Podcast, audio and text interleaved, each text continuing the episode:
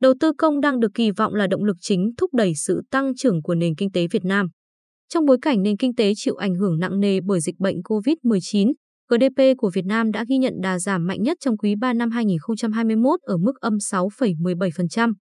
Sang đến quý 4 năm 2021, đầu tư công được kỳ vọng là động lực chính thúc đẩy tăng trưởng.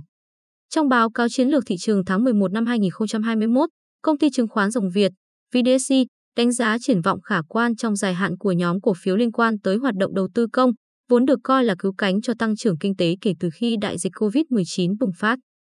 Đặc biệt trong bối cảnh làn sóng COVID-19 lần thứ tư đã ảnh hưởng nặng nề tới nền kinh tế, rõ ràng vai trò của công cụ này trong việc kích thích phục hồi kinh tế càng trở nên quan trọng.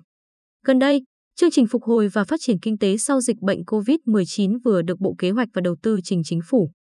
Trong đó gói phát triển hạ tầng giao thông dự kiến có kinh phí khoảng 220.000 tỷ đồng, cũng đã phần nào thể hiện động thái tăng tốc các hoạt động giải ngân đầu tư công.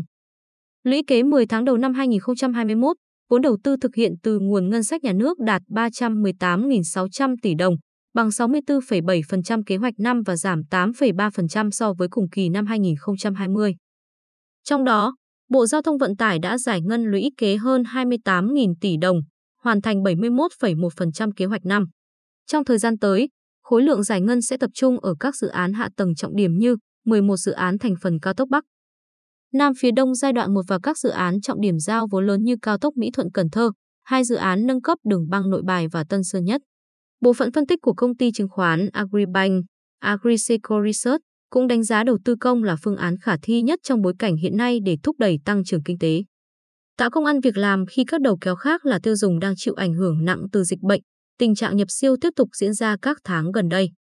Agrisico Research đánh giá đây là yếu tố tác động mạnh tới thị trường bất động sản khi thông tin về quy hoạch vùng hoặc kế hoạch triển khai một dự án hạ tầng giao thông có thể làm gia tăng nhu cầu mua nhà đất tại các khu vực hưởng lợi lân cận. Thị trường ngày càng có xu hướng ly tâm khỏi lõi trung tâm ra các vùng ven. Chi tiết hơn, công ty chứng khoán KB Việt Nam, KBSV, đánh giá việc đẩy mạnh đầu tư công là động lực thúc đẩy thị trường bất động sản. Một số dự án lớn tại khu vực phía Nam như sân bay Long Thành, các tuyến metro và các trục giao thông nối thành phố Hồ Chí Minh với các tỉnh thành lân cận và quy hoạch phân khu nội đô lịch sử và sông Hồng tại Hà Nội có tác động tích cực đến thị trường bất động sản trong chung và dài hạn. Các chủ đầu tư sở hữu quỹ đất tại các khu vực này sẽ được hưởng lợi từ sự phát triển cơ sở hạ tầng và giá đất tăng. KBSV đánh giá triển vọng dài hạn và trung hạn của ngành khu công nghiệp là tích cực với các yếu tố đã nêu trên. Một số cơ hội đầu tư đáng chú ý mà công ty chứng khoán này đưa ra bao gồm KBC, VNC, PHR, TIP. Trong làn sóng đầu tư công, những ngành hưởng lợi trực tiếp từ đầu tư công có thể kể đến là nhóm vật liệu xây dựng và xây dựng hạ tầng. Ngoài ra, doanh nghiệp bất động sản dân dụng và bất động sản khu công nghiệp có quỹ đất ở gần những công trình hạ tầng được phát triển cũng được kỳ vọng hưởng lợi. Tuy nhiên, đa số các cổ phiếu thuộc những ngành nghề trên đều đã có mức tăng giá mạnh kể từ đầu năm khiến định giá của nhiều cổ phiếu cao hơn đáng kể so với mức trung bình 3 năm. Do đó, VDSC cho rằng những nhà đầu tư có tỷ trọng tiền mặt cao có thể cân nhắc giải ngân khi định giá cổ phiếu điều chỉnh về gần mức trung bình quá khứ hơn để có một vị thế an toàn.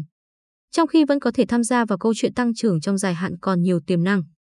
Bằng chứng là vẫn còn rất nhiều hạng mục đầu tư công trung hạn với tổng mức đầu tư lớn đang ở phía trước. Về câu chuyện đầu tư cuối năm, ông Trần Hoàng Sơn, giám đốc nghiên cứu công ty chứng khoán MBS, đánh giá với mặt bằng lãi suất như hiện nay, những nhóm liên quan đến tài chính ngân hàng vẫn sẽ là nhóm tăng trưởng tốt. Mặc dù nhóm ngân hàng sẽ có sự phân hóa, nhưng những ngân hàng kiểm soát nợ xấu tốt và duy trì được tốc độ tăng trưởng từ 25 đến 30% trở lên vẫn rất đáng chú ý. Nhóm thứ hai là nhóm hưởng lợi từ đầu tư công, là nhóm liên quan đến sắt thép và vật liệu xây dựng.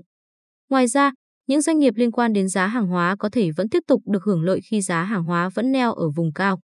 Chúng ta nên tiếp tục chọn lọc những cổ phiếu có đà tăng trưởng tốt dự kiến trong năm sau để tiếp tục nắm giữ và đầu tư, ông Sơn nhận định.